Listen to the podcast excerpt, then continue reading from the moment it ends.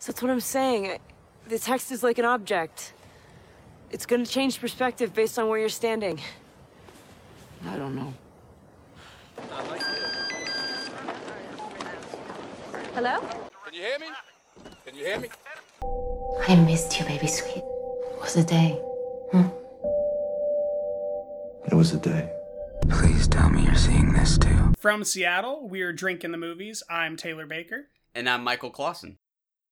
Mmm, that is a very nice tangerine pilsner from Indeed. Hellbent Brewing Company. Ooh, it's almost orange juice, but it's almost Pilsner. It is very I'm orangey. having a good time over here. It's almost like a mimosa, ah, yeah. Yeah, yeah, yeah. which I like very much.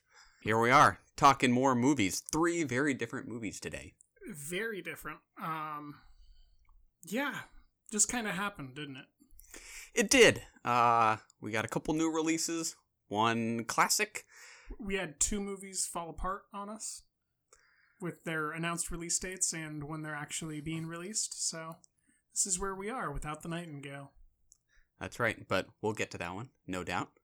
But today we have Scary Stories to Tell in the Dark, The King of Comedy from one Martin Scorsese, and our third title is Share. I don't recall the creator's name, but I know it is her directorial Hmm. debut for a feature film. And a good one. I believe it is writer director Pippa Bianco. That sounds right. Pippa. Yep.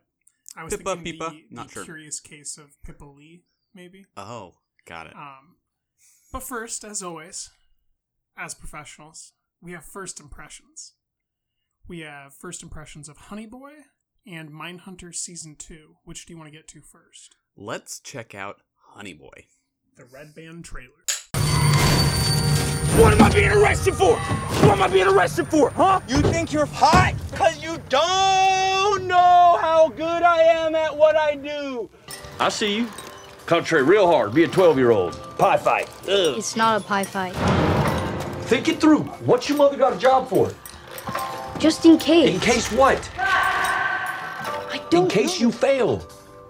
In case it don't work out. Yes, man. She's filling your head full of fear. I pump you full of strength. Because we're on a team, and I know you got what it takes. You're a star, and I know it. That's why I'm here. I'm your cheerleader, honey boy. Oh boy, that's Honey Boy. That is the trailer for Honey Boy, starring Shia LaBeouf and written by Shia LaBeouf. I did not realize that. Were you aware of that? Yes, that's why I was excited for this. And when I saw the trailer, I was like, yep. I know Uh, I go against the grain, but I think Shia LaBeouf is a, a real artistic talent. That means everything that it comes with. Is he crazy? Absolutely. Is he nuts? 100%. Is he good at telling stories and very committed to telling those stories? Yes, he is.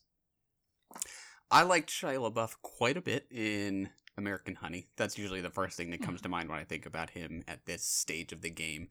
Um, first reaction here is that maybe I just don't quite buy what he's going for, but it's the trailer. Like I'm willing to grant it that, like in the real deal, you know, I'll I'll fall into it. Um, him as the uh, as a father type. His father. Um, pardon. It's his life. Oh, that I did not know. This it's is a bio- autobiographical. It's like an autobiographical screenplay. Ah, He's got it, playing his it. father, oh, interesting. and that Um, boy is supposed to be him. got it. So there's gonna be. Uh, So there- you don't there you will don't be know layers. like any of the Shia LaBeouf like stuff. Not at all. I'm not familiar with his background beyond him having been on Disney Channel and even Stevens, a masterpiece of a There's show. There's a very good like extensive interview um, that he did. I think at the beginning of this year. I'll I'll try to look it up for you. I don't know if it was the New Yorker. It might have been like the Sun or like something random, you know. But he he did like a, a legit sit down interview, like talked about how it was uncomfortable for him to be in the interview, and like Mm. actually like was opened up and was honest about some stuff instead of just putting up the walls. It was a very Yeah. good interview. Um, very reminiscent of that Brendan Fraser interview that we got earlier this year, where Brendan not familiar uh, with that one. he he was like I broke my body doing these Hollywood pictures. I because I was doing my own stunts, and uh, he had to like get his back fused, um, and he like hated everything. If you look at his like last Hollywood pictures, like he hated his job, and, Oh, yeah. and um, he was going through a bad time in his marriage, got divorced, like, and it, it's just like these movie stars of the two. I think I think about them in the same way. These movie stars of the two thousands, um, go crazy, break down, and now they're having the rebirth. Mm, got it. Yeah. And Yeah. I think those Um, interviews are like keys to understanding some of their work now. Yeah, yeah. Yeah, it sounds really interesting. Um, and I think the pathos is really coming across through the trailer. It looks well directed. Um, Hedges looks good. Hedges, I, I love Lucas Hedges. Um, yeah, I mean, that was maybe my only um, uh, sort of hesitation was just whether or not I bought what I was seeing when I looked at him. But um, uh, I'm still, uh, I remain optimistic. I agree. Do you want to watch this for the show? I think so. Does this have a release date? I can't remember. I think we saw a release date, but It I don't didn't know register. if it's firm. Yeah. Um, it's supposed to come out some point this year. All right, now let's do uh, Mindhunter season two. Yes. Let's check it out. W- w- what's it all about? She had someone else's underwear stuffed down her throat. It's 10:30. Do you know where your children are? This is one predator. What if you're wrong? I'm not. You arrogant, self-serving twerp. We can't have tunnel vision, Holden. What evidence is there to suspect the Klan? Son, we've got 19 dead black children. You telling me that's a coincidence? One more thing. Manson is small. Like really small. Try not to stare.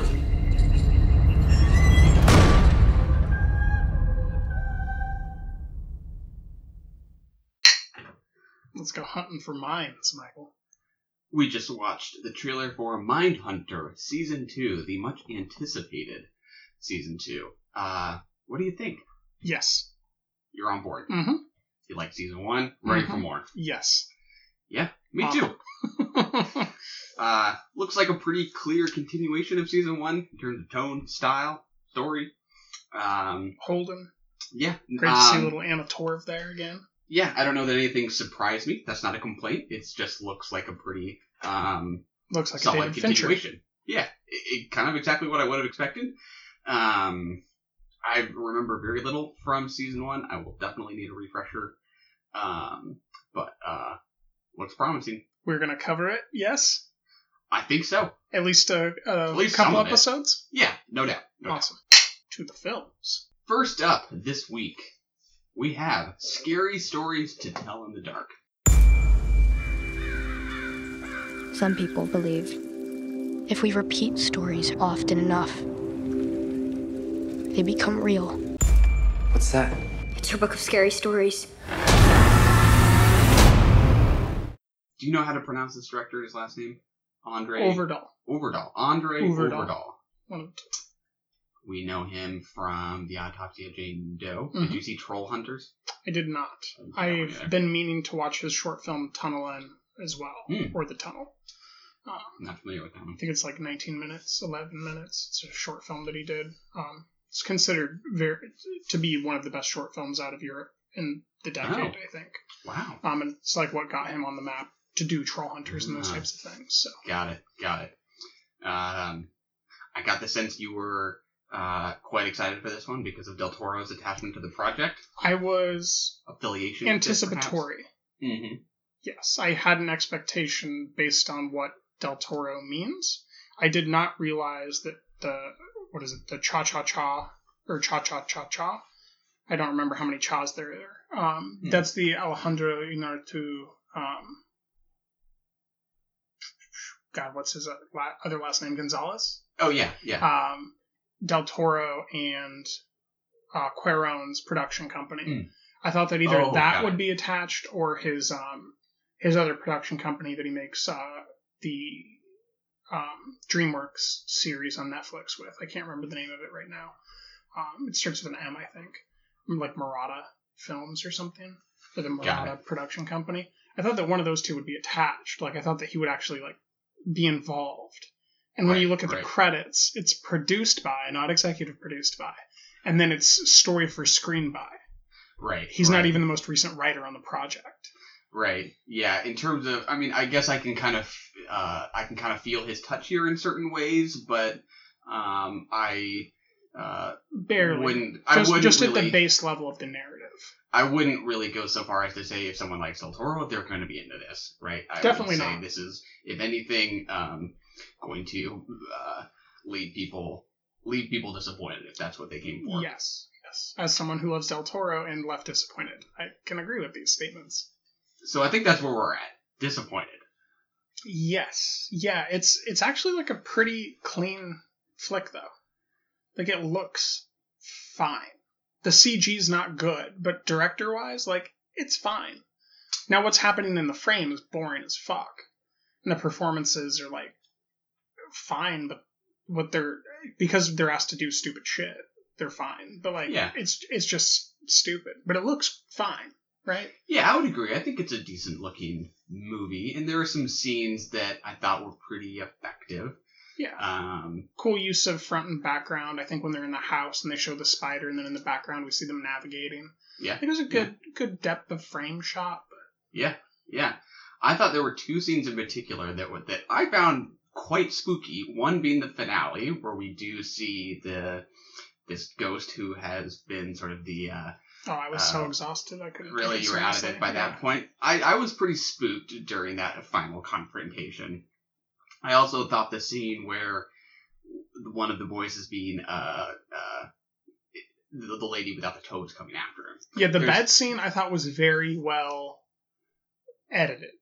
Yeah, yeah. Put it that way. Yeah, um, he cut the music right, uh, you know, as we see that doorknob turn, um, and you don't hear anything really except for some creaks until the face is actually coming, you know, tearing out from under the bed like a bat out of hell. Yeah. Um, I thought that was pretty solid. Um, the Scarecrow didn't do a lot for me. Harold, um, Yeah. I liked the Pale Lady in the Red Room. However, I kind of feel like those those two scenes are kind of doing the exact same trick, right? Where each time the kid's turning around, you know, the the villain. Oh, it's there. the same. Um, It's the same. yeah, I was a little uh, um, taken aback by like just how uh, much of a repeat it was. And I was like, I was kind of ready for that to be my favorite scene. And I was like, wait, I kind of feel like I've already seen this. Uh, so yeah, I mean, I feel like it has its pleasures, but uh, I think my favorite scene is when we haven't actually encountered anything yet. Like when when they're in the house and like one boy scares the other boy. ah, Like like got, that's that got you. n- it didn't quite get it it it interacted with us letting us know that it hadn't scared us yet it, it was almost a fourth wall break you know where it's like we know you're here to get scared and the way that it was shot and the way that it and then us like like the boy chasing the the other boy kind of like us chasing the the camera or the movie like it just it felt like a great um, communication to the audience like I felt like the director really had a handle on what he was making up to that point. And then Mm. after that I felt like it all went to like just disingenuousness where he's just trying to complete each short story segment as it's written. Ah, disingenuous. That's even harder than I maybe would have gone. Um, I, I mean, I, th- I guess it felt sincere for me, just ineffective.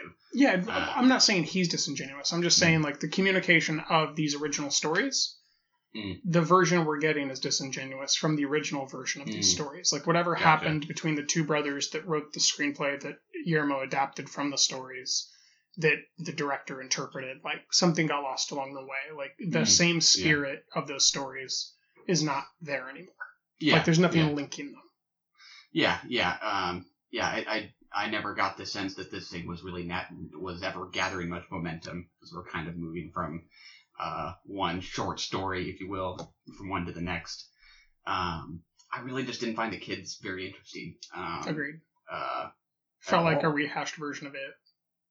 yeah um i i really just couldn't tell you anything uh very interesting especially about some of the boys like this the the girls i, I kind of like the young girl um the actress She was interesting at first. Yeah. yeah um but uh I, I i don't think they they just really become like a, an interesting They they go they start as like the possibility of complex. Mhm. And then turn into cardboard two dimensional characters by the end, right? Yeah, yeah, yeah. I thought um, I forget the actor's name who plays her dad um, from Breaking Bad. Uh, Dean. Norris. Yeah, I thought the relationship dynamic there was a total failure. That did not work for me at all.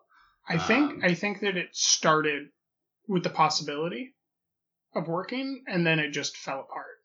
And I think that when I was looking at the credits and I saw Dean Norris's stand-in, I knew that um, that's why he Hmm. probably had one shooting day Yeah. or something like that. Like he's got better shit to do than make this.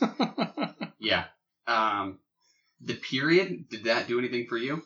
I mean, yeah, it starts out uh, with me thinking, okay, King, Stand by Me, like this is this is the era that Stephen King owns. This is his property, as far as I'm concerned. Like if I see something taking place in the '60s, '70s, or '60s or early '70s, late '50s even, um, in this type of tone, it's just got King's thumbprint all over it. So Yeah. I mean, it started strong, and then it just went. It took just cheap cardboard cutouts of like things like it pretended to be politically savvy it pretended to be Mm. race savvy it like it fails on all these things that it tries to touch on instead of just trying to do one thing well Yeah, yeah, maybe just spreads itself a little thin, I guess. Um, that happens when you have that many stories without a real way of seeing them all connecting yeah, yeah, um, yeah. For me, like the the thematic aims of it really are just kind of like not in sync with what the plot is actually doing in a way. Like part of this was about like facing your fears, right? They're each, you know, kind of recounting these like nightmares they've had, which then are then are kind of materializing. But for me, that wasn't really like the thematic point. Like that doesn't really have anything to do with, for me, like with what's going on. Like it could have politically, but they they create they didn't they didn't do it right right? Yeah, right? Like there um, there is a way of saying like the stories we tell ourselves create the monsters around us. There is a way to make Hmm. that story. Um they didn't do that. Yeah, they um, didn't do I, I, I don't know what they did. They fucked up. That's Yeah. what they did. Yeah. Yeah, the It's not a good idea that I that I ultimately saw it kind of running with was about like uh like uh the importance of, you know, setting records straight via storytelling, right? Like the town had this uh idea in its mind about what this young girl um, had done and um, this young main character we follow ultimately sort of reveals the truth. Um, you, you know, you see her so it's something like accurate reporting not Um, it's almost not like censoring journalism, reality. not really Yeah. storytelling, right? You see her typing on a typewriter, and uh, like I immediately thought, like, oh, is she going to be the next, you know, Woodward Bernstein, right? Watergate's right around the corner. Um, you know, you know something about, uh, um, yeah, getting at the truth of things, right? These kids are digging for the truth of what happened, um, which just doesn't really sync at all with like facing your fears. I was like, I feel like these are like on two different tracks at the and, moment. and like the fact that you know true happiness sometimes comes from like agreed upon lies you know yeah, yeah, like all good relationships are built in understandings of like delusion yeah, yeah. like we're Um, gonna pretend that your stress doesn't come home with you i'm gonna pretend my stress doesn't come home with me we're gonna have a good time over here then we're gonna go be stressed out again separately and then we're gonna come back like there's there's a lack of honesty to its message Yeah, yeah. that um, stands in stark contrast to our next title Mm. because I that agree. that is that that's a good way to That is a different story. yes Um, yeah, and I kind of felt like there was this, for me, this uncomfortable tension between this wanting sometimes to just be an R-rated movie, um, which I Mhm. also really wanted. Um, I kind of felt that way when the jock gets. I was just gonna. I Were was ya? thinking that, but I was like, I don't want to interrupt them. Right? I was Yeah. like, yeah, okay. On one hand, is it kind of creative that he's turned into a scarecrow? More often, or more than that, I was just thinking that's one way to not show blood. Um, And uh, And the way That that, it bad. ends is so bad. Like they fucked up with the CG so bad in this goddamn movie. Like Mm. just so bad. Like it looks really cool at first. He gets stabbed. We kind of see hay stick out during the first stab, and we're like, "What's going on?" And he starts pulling at it, and that's great. That like almost looks practical. Like I'm I'm good with that. Like that feels great. Like have him fall down and turn into straw or something. Like make it make it as practical as you can. But they stick with these strong visceral um, camera angles that are hard cuts between them. mm, And it looks good at first, and then by the end, when he's got straw coming out of him, there's like CG imposed like dark veins and like him looking like he's aging, and it just looks terrible. And then they repeat that with the CG creatures, the CG spiders. Like other than the pale woman, everybody else looked terrible. yeah. The Yeah. toe woman looked terrible. Toe woman, yeah, she didn't look great. What about Pale Face? Did- Or Pale Lady? Do you like her? I kind of like Yeah. maybe it's more the idea of that character, kind of just like the design. Maybe that's what I'm I responding to more. no, I love the character design. Reminds I think that I've actually seen like an early sketch. It looks a lot like a sketch that Yermo did, because Yermo sketches I think almost every day. He has like a sketch journal, um, and it looks a lot like his version of the Pale Lady, if I remember correctly. Um, God, what is that? The Cabinet of Curiosities or something that he published um, with a lot of his uh, art design. No, it look. I mean, it's a great creature that just always is getting closer to you, no matter what you do. Um, It's Mhm. very much of that it follows vein, just a Mhm. different style of it, and it doesn't speak. It doesn't even seem evil. Um, you die through absorption and hugging. Like it's a it's a very neat creature. Yeah. Um, and it was given short shrift. I would agree. That would that scene was a little bit of a letdown. Like, I- I- still one of the better ones, I guess, relatively speaking, but uh, still not quite what I was. like like there's a for. there's just a better way to do everything they did you know like he's Mm. in the hospital he runs across the hallway have him run across the hospital into the psych ward on accident Mm. accidentally get locked into the psych ward and then like not be able to escape the pale woman Yeah, I was even just confused. I'm like, why is he just like bolting off like this? Like th- there was something just about the mechanics of it that didn't even feel right. there's a lack Uh. of dialogue to like the under like we're just supposed to think that these kids are best friends like it, it just doesn't work it doesn't Oh, yeah, build anything um it tries to be a tv show in the size of a movie i guess is what i Mm. would say Yeah, I forget who reviewed it for the New York Times, but their complaint was about the uh, girl who gets the spider popped out of her cheek and how he was so frustrated because he was so ready for that to happen on stage. Like, how do you set us up for the Bye Bye Birdie play and then take it into the bathroom? Um, you know, just like the the easier of two options, right? Like that could have been a, a cool set piece. yeah Um, But it would have still looked bad because the spiders look terrible. True. I mean, I guess I would take like messy ambition over like the safe choice. Um, I agree. I just don't think it was a safe choice. That was a bad choice. True. well, Um, while the images look clean, what happens in the images in post edits are, are just it's bad. yeah. Yeah, that uh, brother sister relationship, you know, it's just the kind of thing where there's there's really nothing specific about like. It starts out strong too, fishing out turds. Yeah, it's all breaks. Uh, Um, she's dating like the bad guy. You know, like like it starts out with the possibility of going strong. Yeah, yeah, and yeah, doesn't quite get there. Um, Ever. I definitely felt like it was aimed for for a younger audience than I kind of realized. Yeah. Um, uh, also so aimed for a sequel. Definitely, definitely. Um, I would defer to the thirteen and fourteen year olds, see what they think.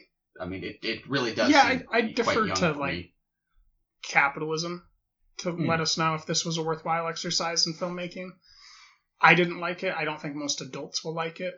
Um, I experienced walkouts, quite a few. Did you have any? I did not. No, I, I had about five, It's a lot. and no one walked out until the last like thirty, last twenty, last fifteen minutes. And then once once we're in the house, everyone just like got up and started leaving. They're just like, I don't care. when we go back to the house. Yeah, they're like, I don't care. Yeah, I just was, don't uh. When we first go to the house, that was a big exposition dump from Yeah. the young girl, just telling us the entire history of the Bellows family. I was like, God, even like the young audience would be like, this is just boring, right? Like, Mm-hmm. just give me the monster. That's what I'm here for. Um, just clunky. Uh, bummer.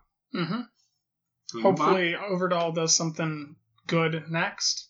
I definitely think he's got a promising eye. I'd just like to see maybe a James Wan collaboration with with him, um, get himself back on track.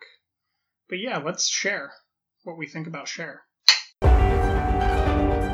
you know what happened? I never would have left you like that. We both know that those charges are bullshit. bullshit. Nobody made me get drunk. Nobody made me So go. what? Who gives a shit what you did? He thinks this is not normal. I know things like this happen to someone every day.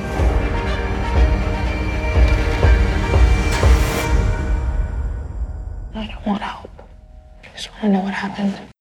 We're talking about writer director Pippa Bianco's debut feature film. I Mhm. believe it's an HBO title. It's on it's streaming on HBO. It's also A24. Um, It's also good. it's very good. I really like this a lot. Uh, what about you? I don't know if I like it a lot. Just because of the subject matter, like I don't know how Hmm. to. I don't know that I ever like things like that a lot when they're in in this tone, and the end isn't like Revenge's end, where you Mm. know the offenders just get brutally murdered, and I feel That's good cool, about too. it. but um, yeah, I I really like the direction. I and I really like the um the character building that she does in this screenplay. Screenplay wise, it's not too strong. Hmm. Um, but what she does with her characters and how loud she lets them get, and while Hmm. being honest, like honest loud instead of just loud for Nicolas Cage reasons or Al Pacino reasons, like actually loud for a good reason, is great. Yeah, I would agree. Um, yeah, hard one to say that you outright like, but I would say I really responded to it. Yes. Um, uh, I thought there was a lot of thoughtful restraint to it. Um, Agreed. I, uh, for me, thought it was a little too stylish for its own good at times. Part of what that meant for me had to do with the color. So I don't know if maybe that's why it didn't strike you so much, but it does have this really vivid kind of neon lighting scheme that sometimes I wonder, Oh. like, is this really contributing to the the tone of the thing? I didn't realize sometimes that. it Okay. just looks uh, like it's a really pretty shot. Um, that in a way was like almost kind of felt like a concession because of how sort of hard it was to watch otherwise. It's like, well, at least it's very nice to look at, which it is. Um, but I don't know that it was always like super conducive kind of to the feel of it. Um, Do you think that it wasn't conducive to it, or you just think that you don't know? it was distracting sometimes. Like, like in a bad way or, or like in a way where like you're where maybe it's like making you think more about it I think it was just outright distracting sometimes. Like, for example, I can give you two examples. One was um, when she's this young girl is uh, in her bedroom, and there's a quick cut to a shot of like her iguana in a tank, Mhm. and it's this like brilliantly lit. Um, it it kind of stuck out to me as a like a composition that didn't have any weight to it. Um, Okay. That looked very sort of like manicured. Again, super specific detail, but they kind of accrue. The other one was when she's in class and they're watching a western Mhm. in the computer lab. Yep. And like all of the computer screens have this like um, Screensaver on? extravagant screensaver, um, you know, uh, playing on the screens. Um, uh, which I'm like, it didn't even really make sense to me. I'm like, why would you watch a western there with 20 screensavers right in front of your eyes? Um, I just felt like there were there were these little stylistic moments that I didn't feel like were, were really enhancing the tone. They were kind of distracting. They're nits. see that's but- where i found like some juiciness like Really? like what what could she mean i don't know that she meant something Hmm. by having those screensavers on but like could she have meant something in general, yes, the thematic justification that I did try and lean into was that when she goes to these uh, therapy sessions and she's looking at that little device that emits light in Mhm. hopes of helping like jog her memory, it's emitting that same kind of neon light. So the idea that I kind of went with was that um, this light we're seeing everywhere is sort of an indication of her, you know, constantly trying, hoping to remember something, so that she can find she can put this behind her. Right? It's the idea that this is about memory, and that light, because it's associated with this device, is um, associated with that effort to remember. Um, I, I think that I, I also have an idea of just a very simple phrase of um, seeing something in a different light. Hmm. I think that that just phrase works a Hmm. lot for me in this film with some of the choices that are made. Um, I don't know if I'm right, but there, I think in the beginning we have just like a dark surface, almost like a dark vinyl or a leather surface, where there's just Very like a shot. light going back and forth on it. yeah, Um, yeah. and that that happens again um, with a different surface that is very similar in its darkness and it, it's um it's I guess matte color of, of Mhm. darkness and the way that it absorbs the light and I thought that was just like it it's it's made me think about um, the morality of the people in this picture Mm. like because it's it's complex. It's a it's a very complex thing. Like we're talking about rape. Like was she, was she raped? I, I don't know how how to categorize that Hmm. because what we see in the cell phone is a video that makes us very uncomfortable, but we don't know if that other kid was drunk too or like it, it's just weird because we we end up thinking um Charlie gosh what's his name? Charlie um, oh he's also he's a plumber okay. Yeah. so we got Christopher Plummer and we got Charlie Plummer. Yeah, yeah. um so Charlie Plummer he's like I immediately want to be like he's a rapist. And then it, because I know that she's drunk but then I don't know that he wasn't drunk either. Hmm. um so it's just it's a weird thing where it's you know like it's fucking uncomfortable and i i Hmm. like that about the movie that it's uncomfortable and that her mom has a way that she wants it to go her dad has a way that he wants it to go she Mhm. doesn't know what to do or how to feel about it and then by the end she kind of she makes her own choice about what she thinks is best for her and i love that that's like what we were Yeah. missing in the souvenir was like real agency and ownership of like who you are as a person and she decided that who she was was someone that isn't going to share this specific thing this is hers this is private and it's not other people's business to make sense of it's hers Yeah. and yeah. what she chooses to do with it is totally up to her Yeah. Yeah, that's interesting. I didn't read the ending with quite as much ambiguity as I think you did. i didn't at first and um, then i like i sat with it and i was like all right well i'm being very uncharitable like i'm just on this girl's side Hmm. like just complete bias like i was 100% like he's he's a rapist then i was like Hmm. okay well what do i actually know I, d- I don't know much I felt comfortable concluding that if she was drunk, she cannot provide her her own her consent. I agree. I no, I I that's the thing. Like I agree with that, and I feel like it's like I emotionally feel like it's rape, but I also don't know enough about the facts to say that. Hmm. Like I can't factual. Like, do you know that Charlie Plummer was sober? Because I if, mean, if you do and you can tell me, then I get to know. Then I get to have a firm side. But as I thought back to what I knew about the night, I thought that he was drinking too, and like all that stuff.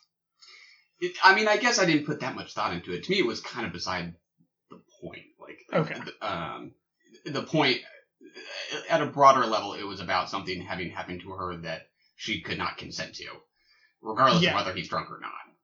Um, and how it coming out only sort of further uh, stripped her of her agency, right? Um, she clearly just wants to so badly like recede from everything that's going on once this has happened. Um, and uh, the sort of like miserable irony that uh, the like uh, pursuit of justice in this kind of situation can be like just as miserable, if not more so, than Yeah. the act itself. Um, so yeah, I mean, I guess, yeah, I would agree. It is, you know, like that much more complicated if both people are drunk. Um, Well, it's the, it's the fine line of consent because that's what she, that's the line she tells her dad is she loves fooling around with boys. She's done it for years. I love that detail. Yeah. Like like the way that that conversation goes down and the way that he like he's like that's fine. Eh, that's like exactly how I would feel like I'm not the happiest with your choices, but you chose those. You didn't choose this. And then like where where is the fine line of consent in this situation? That's what makes hmm. it such a complex story where like I'm all I'm emotionally on her side. If I have to have a rational argument about like is hmm. this kid a rapist? I I can't factually prove that to myself, so it's it's just it's a very rich um subject matter. Like it's it's just so complex that I think that that the way that it ends is is the only way that you can really make a statement where it's like it's her decision. It's rape if she decides it's rape. It's um it's worth pursuing if she decides it's worth pursuing. If she decides it's not worth pursuing and it's rape, then that's like whatever she decides is true and she doesn't tell us, she just deletes it and doesn't reply to him, which kind of tells me that like it broke her trust and that's as much as I can say. Like their their relationship is over. He broke her trust. Um and she's going to own her own identity from now on. in a in a new way. Yeah, it, I, just a very different reading for me. I mean, for me, the the takeaway of that little twist was that in these situations, it can sometimes be just who you least expect it to be. Um, and it had Oh, really? less to do with the ambiguity of it. I mean, for as far I as I know, it that it him. doesn't matter whether or not a guy is drunk, so long as the girl, as long as a woman is drunk and she she cannot consent, and a man is responsible for whatever he does while inebriated. Um, I don't know that I would have uh, cut him any slack for for having been drunk. I mean, I think that that is the rule on like certain college campuses and stuff. I just I don't know how much morality that actually holds. No, no, no, no. I'm Let's I, cut that. I, I, I'm saying it's it's extremely complex when we're talking about people no longer having agency. Yeah. When Yeah. when you imbibe on liquids or drugs, hallucinogens, etc., and you're no longer in cognitive control of your identity and your choices, I I don't know how we say that one person's more culpable than another person. I understand the emotional argument where men should take responsibility um, for that thing, but then there's a feminist argument against saying that men aren't better than women, like you don't get to have more agency than than we do and more responsibility. It's a it's a complex thing. There isn't a right answer. I'm just saying I don't know. Yeah. like yeah. like while I emotionally agree with what what you said, I don't I don't know that those are true moral things that bear out over a long timeline. Like there's a there's a very we're talking about things with boundary conditions. Like like it's a very fine line what because she's getting inebriated and having willful sex with these people We don't know that. but beforehand. Yeah, we do know that. That's what she says to her dad that she's she likes partying and hooking up with guys and that stuff. So Yeah, we know that yeah. like previously her behavior was one way, or like like like that she's been making some decisions similar to that, and then it's Yeah. like th- then something happened against her will ostensibly, and that it's the fine line of of of um like how much ownership does she have for her choices before that um, leading up to that um, it, right it's weird it's uncomfortable like you don't want to say that she has anything to do with it because then you're you're pointing the finger and, and blaming her and you don't want to do that but it's like it's just so rich Yeah, I mean, I, I just don't like the idea that you, um, that people aren't responsible for what they do while inebriated, right? I don't think if you can't control yourself, then you probably shouldn't drink. no i And it sounds I like agree she was just basically passing out, and the kid took advantage of it. Well that's that's what the video that. shows yeah Yeah. Um, but uh, um, it is complicated.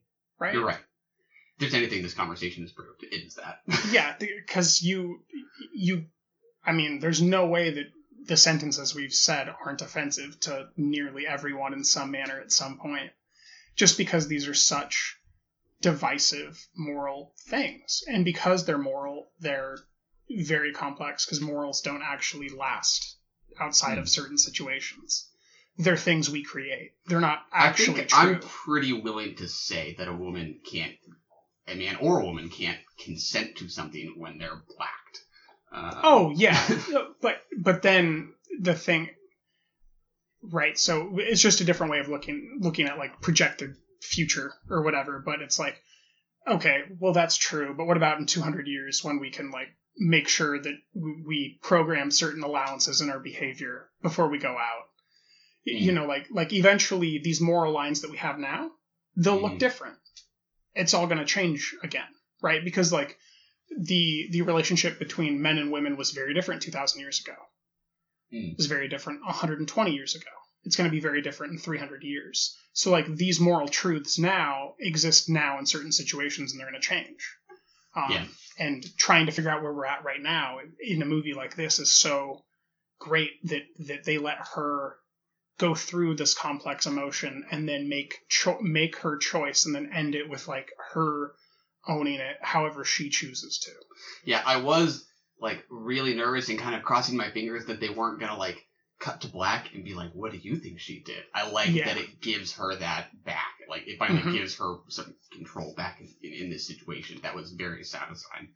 Um, I think it kind of gets the phone thing right. Like the first scene where she's chatting with people and people are like, it's a friend saying, "Oh my god, are you okay? Can you believe that video?" That's like a decent length shot. Yeah, Just no, that the- was good. I thought that as back well. and forth between the conversations.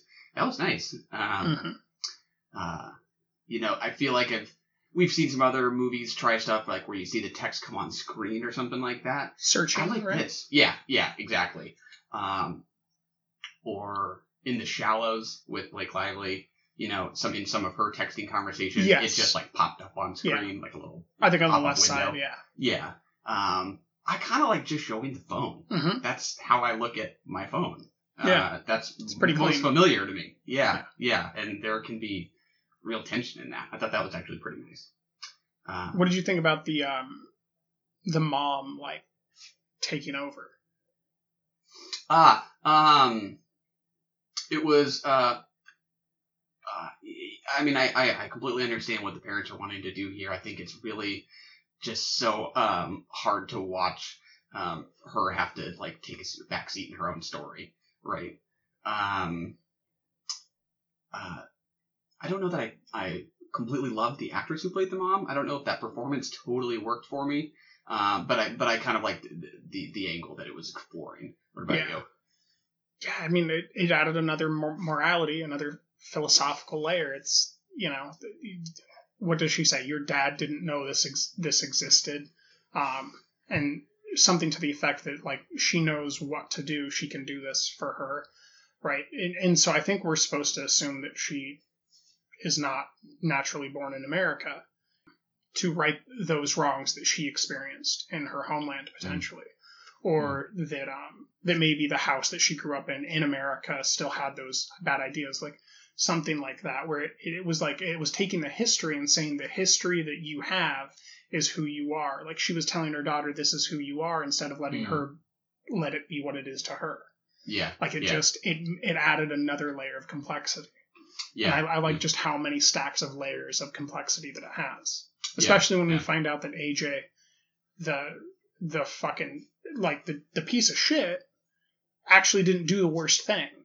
yeah, yeah, yeah, yeah. Um, I might be reading this more open endedly endedly than I should, just because I don't remember the exact kind of like words of that little monologue the mom has like, Mhm. in bed. But I think the girl asks like, "Do you blame me?" or something like that.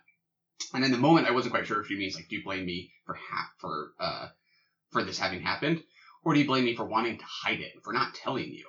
Um, I kind of went with the latter. To me, that was like a little more interesting, and that's what she kind of meant when the mom started talking about the dad, and she's like, "I get that. Like, I get like from having you know just known other women who have gone through something similar that you don't want to." Uh, you want you want to keep that. You don't want to share it. Um, that uh, you don't want to give your your story out to the world, right? When something's already been taken from you. Yeah, Um, because then they can take the story and make it in a way that it that it isn't actually, or that it isn't to her. So Mhm. it's a, it's that weird sense of like who whose is it to to own? Um, like like what should there be a law where you have to report stuff if if someone feels and they're of sound mind that that they don't want to like it's weird it's really Yeah. fucking weird like this subject is so sensitive and weird especially right now that um it it doesn't handle it with kitty gloves but it it handles it openly and broadly in in a really sincere way Yeah, yeah, yeah. Some of the things that we didn't see that I kind of liked, uh, having been kind of restrained, were that like it's sort of implied she's getting texts from other students or people who are sort of giving her shit for having, you know. yeah the way that she's ignoring all that yeah yeah, yeah. That we don't see any of these like you know terrible texts that are streaming in like we can imagine. but but we do said. see some moments when she walks up to the um, lunch table and certain Mm, girls yeah, get yeah. up and leave there's just like this undercurrent of like ooh There's yeah some resentment. yeah Yeah. Um, but it's but it's really not sensationalized. No. Um, I thought that was a good touch. Um, and in general, like I I'm just kind of impressed with how much the actress does with so little dialogue. I just think the the physical performance is really yeah i can't emotionally tell suggestive. if this is like a one-off where it's like she's really good in this moment or if she's capable of doing more Mm. Um, that was one thing when it when it finished. Like I felt like she completely embodied and was the story, but I don't know that as a performer, she has much more to offer than than this one performance. Yeah, it's one that where, I, where it is hard to tell because it is so sort of like recessive. Yeah. Like what what would happen if you totally did explode? I don't I have no idea what that would look like. So Yeah. it's hard to imagine. Yeah, like it, does she have a varied career ahead? Who knows? Because it's so sort of like uh, singularly focused on one kind of mood, which totally works for this. But yeah, it makes it hard to know. So I, I guess we should close out with with some clear, flat statements to to make it clear. We do not support rape. rape is bad. That is uh, agreed. We are just talking about the complexities of uh, the the boundary conditions of that action in a story like this. Agreed. And it's a good movie. It's a very good. First of all, Miss Long, thank you very much for your help at the office and for passing this on to Jerry. I appreciate it more than you know. Now, Jerry, before I begin, I just want to thank you for listening to this material and for the opportunity you've given me. You know, lots of people think that guys like you, you know, people who've made it, lose their feeling for struggling young talent such as myself. But now I know from experience that those people are just cynics embittered by their own failure. I know, Jerry, that you are as human as the rest of us, if not more so. Oh, well, I guess there's no point going on about it. You know how I feel. So let's get on with the show The Best of Rupert Pupkin. Jerry, I've sketched out this little outline in order to save you a little bit of time, okay? It's a little introduction. So close your eyes and imagine it's exactly six o'clock. You're standing in the wings, and we hear Lou Brown and the orchestra strike up your theme song. And now, from New York, it's the Jerry Langford Show with Jerry's guests, Richard Pryor, Ben Gazzara, Elizabeth Ashley, Carol Burnett, And the comedy find of the year making his television debut, Rupert Pupkin, the new king of comedy. Rupert! Are Hello. you crazy? Say What's the matter with you? Ah, Mom. people are sleeping. Lower it. Oh. What's the matter with you? Mom! Take it easy. Lower it. I I'm not gonna lower it. I have to do this now. I don't mind you playing it, but lower it. Now, you come on, Jerry, and you do your monologue, and then when the time comes, this is how I see you introducing me. You could say something like this Will you please give your warmest welcome to the newest king of comedy, Rupert Pupkin? Let's get a little bit more lighthearted. And if you don't want to, I'll make you. I'll kidnap you. Final title of the episode The King of Comedy from Martin Scorsese. Early 80s, I think it's from 1983, 82, something like so. that. Uh, streaming on Prime Video. Mm-hmm. Uh, we watched this. We got Scorsese coming out later this year. Mm-hmm.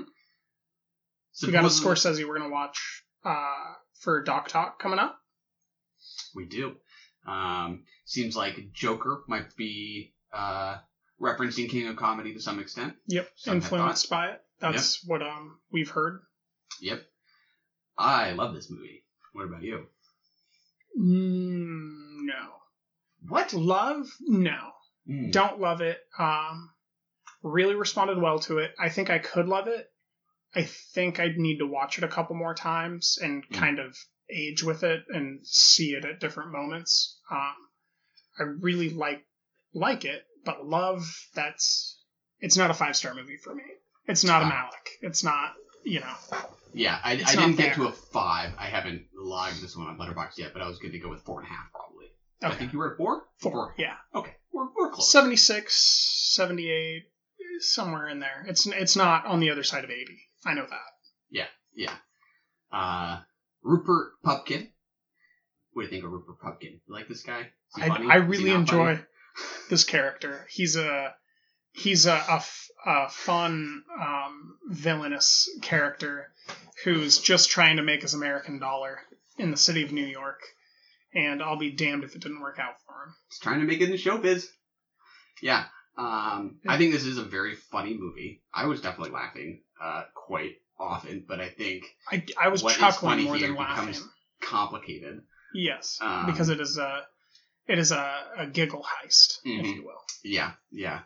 Um, yeah, for me, uh, in the character and the performance, it just really gets right the tension between him being sort of charming on one hand and kind of goofy but committed, and on the other hand, a little nerve wracking because he's unpredictable. I mean, the whole time I'm just not quite sure how deranged he might be and how dangerous he might be. Yes. Um, while at the same time, I'm rooting for him. Um, I, I, I was really just kind of fascinated with how I identified and related to this character. yeah, kind of a Nightcrawler thing. Yeah, for me. Yeah. Yeah. Um, I really related to Nightcrawler's character or Jake Gyllenhaal's character in Nightcrawler yeah, because like he did do a great job. he did. It was just illegal. Yeah, yeah. Um, yeah, for me, it's always, I've always kind of just randomly had in my head that this was like a lesser Scorsese. Just A different Uh, Scorsese. different, because no because we classify certain directors as certain things. I think Paul Thomas Anderson's gotten away without being classified. Um, Maybe maybe Todd Haynes gets Hmm. away without being classified, but almost all other directors, like Linklater, gets classified into a certain style. Um, Soderbergh, we think of a certain style. Fincher, we think of a certain thing. Yeah. Tarantino, Nolan, like there's certain expectations, and Scorsese might have been buried. Like this comedy might have been buried because of that. yeah, yeah. Um, comedy, just period. I don't associate with him uh, right off the top. Until he says a great line that being in the movie. I don't remember what it is, but it's something to the effect of, "You have to do what I say. I'm the director." Oh yeah, Like, because he's actually in the movie, and then he's walking yeah, yeah. around, and I'm like, "You handsome devil, go Yeah, yeah, make this towards the end. picture." yeah, yeah. Um, yeah, I think my biggest laugh might have been when Rupert is in the waiting room and he's staring up at the ceiling. and then Um, she leans forward and looks yeah, up too. she's like, "What the hell is he looking at? Yeah. is that cork?" Yeah, And it doesn't cut. Like I kept waiting for it to cut to whatever it is he's looking at. The point being, like, there's nothing to look at. Like, what is Yeah. he? What is he doing? Um, thought that was a nice touch. Um, uh, you know, I don't think this is one of his showier movies in in terms of direction. I think it's a very good looking movie, but It never um, looks bad. You, you kind of think about maybe certain flourishes or tracking shots, right? When when I think of Scorsese, you know, um, you know, I think about like that tracking shot in Goodfellas into the Copacabana. I can't point to anything like that. It's really performance. um, Yeah. that is just killing it here. I uh, I particularly enjoyed um, the scene where he says um, "untie me" while Hmm. she's almost naked, and then for like no reason she just decides to cut him loose. I think she Like- was optimistic. It was just it was so absurd. Like very absurd. like she's he's taped up, he's stuck. Then he demands to be cut loose at the most absurd time to be like cut loose when she's half naked, and she's like, "Okay." Yeah. I love how he plays that though. Like he is just like so um like kind of like deadpan almost through it. Just like uh no whiff of panic or anything like that. Like he is totally calm, just in disbelief that these guys would even try to do this. Um the you know, scene with the uh, no cards. Yes. Right? He's just in disbelief that these are like the most buffoonish criminals who could have kidnapped him. Um, I thought it was pretty funny. Upside down. Yeah, yeah, Blank card. yeah, yeah. um, uh, the ending right after he does the final monologue. Mhm. Do you take that all to have been real, or Where he goes to head? jail and then gets And then- out, and oh yeah, I feel like that's real. That's what I thought too. I definitely thought that was real, and then I was just kind of going back through Wikipedia just to refresh my memory on the plot. And the last line I think of the plot summary in Wikipedia is like, and it leaves it open to interpretation if this was in his head or not. That's was like, true. oh, it does because that. of the previous scenes in the film, but like, yeah, at some level, I just didn't want to engage on this with this movie like that. Like, I just wanted Oh. it to like end and be like a nice. Thing. Like, I didn't. I didn't Mm. want to take it with me so much. Like, I wanted it to just exist and be nice. Oh, yeah, it, it, it has definitely stuck with me. I think there was a surprising amount of ambiguity to it for me. And that, for me, that's what makes it so interesting as we go, is just um, how crazy is he? Um, what would he do to make it to the top? Uh, I, I, I, I think that while he's while also rooting for him. I think that he's no crazier than anyone else, and he would do what anyone else would do to make it to the top. That's Yeah, yeah, I, I it's out of the the movies we watched. I think Cher was the more philosophically thoughtful Hmm. film for me. Whereas with this, it- like you Hmm. you can read into what's real, what's not. Is he crazy? But at some level, I just I've already done that with Taxi Driver. I don't want to do that again. Hmm. I want to I want to just let this be what it is for now in my head, and then next time I watch it, I want it to be something else. I don't want to have thought it out before the next time I watch it. I guess like I want to watch it again and be open to a new interpretation. Yeah, yeah. Oh, yeah. That's why I think I like it. Is that I think it is open to that. It, it's one of Um, those movies like, I where can't like help but think about it. it'll be different when you're older. Yeah, like it'll just yeah. be different. I do want to watch some Jerry Lewis pictures though. Yeah, I, I do think there's there's probably more to be gained if you're you know um, older and have you know, had lived through his years and um, been the original Nutty Professor instead of the Eddie Murphy. Yeah, seeing the late night uh, comedians that Rupert would have watched. Um, I'm not familiar with any of that really. That Oh, wasn't, really? um, Okay. I mean, I know who Jerry Lewis is, and I'm, I'm, I'm familiar with his work, but like, yeah, I, I I just would think it would have something more if you did live through this. Yeah, Um, I mean, if you just watch familiar- like the best of the first year of SNL, go do some of the the early stand up stuff. Amazon Prime actually has a lot of original old stand up.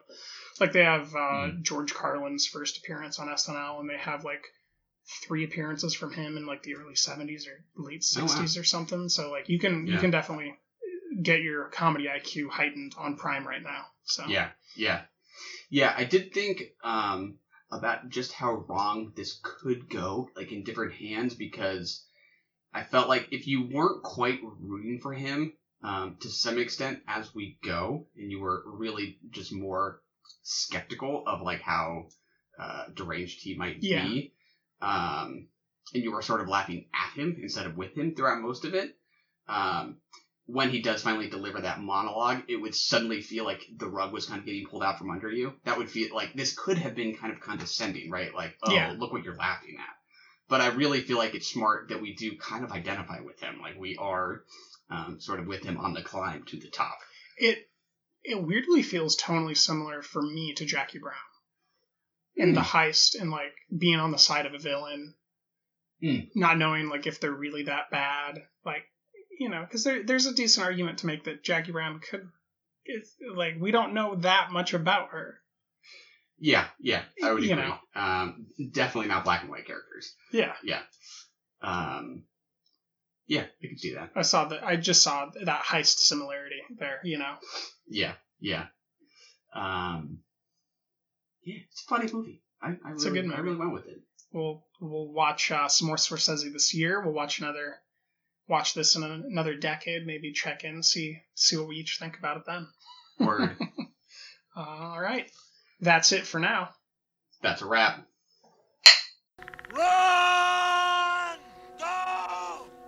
Get to the chopper! We have to go. I'm coming with you. That was brilliant. You're the best and we love you! You know what that means, Michael? That's another one in the can, folks.